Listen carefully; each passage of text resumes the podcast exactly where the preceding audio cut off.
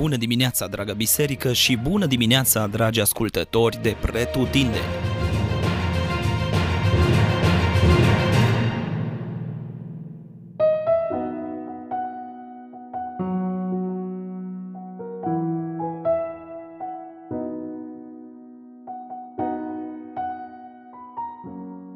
Leviticul, capitolul 1 Iată ne ajungi astăzi în primul capitol din cartea Levitic.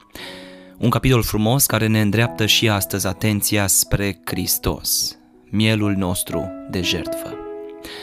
Dacă aici vina era transferată asupra unui animal, iar aceste jertfe doar puteau acoperi păcatul, nu-l ștergeau și de asemenea trebuiau aduse periodic, astăzi suntem plini de bucurie pentru că Hristos, Paștele nostru, care a fost jertfit este jertfa perfectă, adusă odată pentru totdeauna. Mai mult, el a înviat, biruind legăturile morții și împuternicindu-și copiii la o viață de biruință peste păcat, lucru care în vechiul legământ nu era posibil. Dar să privim puțin la principiile enunțate în capitolul de astăzi și cred că vom putea desprinde câteva învățături și pentru noi astăzi. Cu toate că arderile de tot despre care este vorba în acest capitol sunt arderi de bunăvoie, și subliniez asta de bunăvoie, totuși felul în care trebuiau aduse sau ritualul în care trebuia să fie urmat era precis și strict. Și acum apare întrebarea de ce? De ce dacă aduc o jertfă de bunăvoie? De ce dacă aduc o închinare de bunăvoie nu pot să o aduc cum vreau eu? E bine, în felul acesta izraeliții învățau ce înseamnă ascultarea implicită. Dumnezeu putea să ierte, Dumnezeu vrea să ierte, dar trebuie să aibă loc o supunere absolută față de instrucțiunile lui.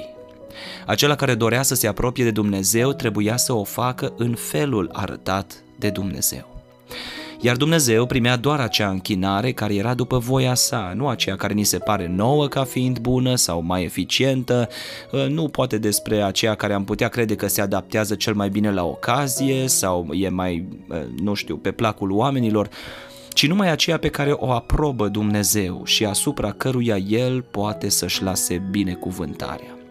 Lucrurile acestea le găsim astăzi în Scriptură. La fel este și astăzi, Dumnezeu este gata să ierte, vrea să ierte, ba mai mult ne-a dovedit că a făcut tot ceea ce noi nu puteam face în sensul ăsta, trimisându-și Fiul să moară pentru noi.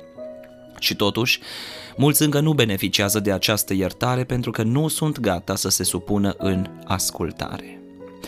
Iertarea în sângele lui Isus Hristos o primim doar în urma pocăinței și a renunțării la păcat. Cuvântul în original pentru ardere de tot are sensul de jertfă mistuită care se înalță. Cu alte cuvinte, nu are altă direcție decât cerul și totodată era o jertfă din care cel care o aducea nu rămânea cu nimic, era o jertfă arsă în întregime.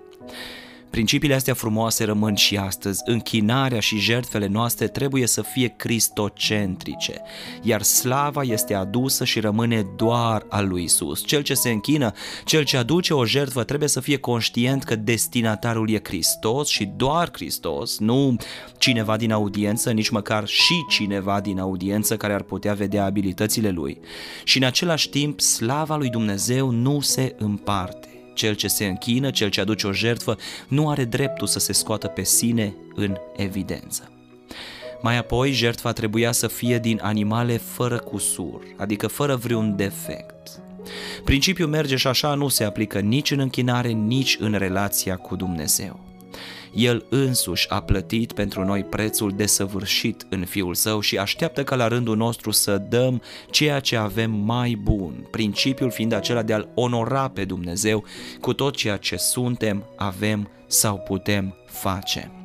Mă rog ca Dumnezeu să ne ajute să nu ne amăgim, ci să căutăm să ne asigurăm că umblăm în ascultare de plină de El, pentru ca jertfele noastre, de orice fel și oricum ar arăta astăzi, pentru că au alte forme astăzi, dar oricum ar arăta, atât jertfele noastre cât și închinarea noastră să fie primite de El și de un miros plăcut înaintea Lui. Amin.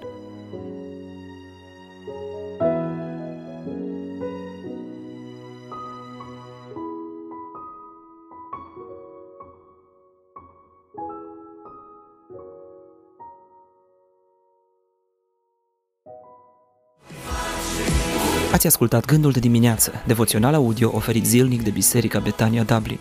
Dacă v-a fost de folos și pentru a accesa mai multe resurse, vă așteptăm să ne vizitați pe platformele online. Dumnezeu să vă binecuvinteze!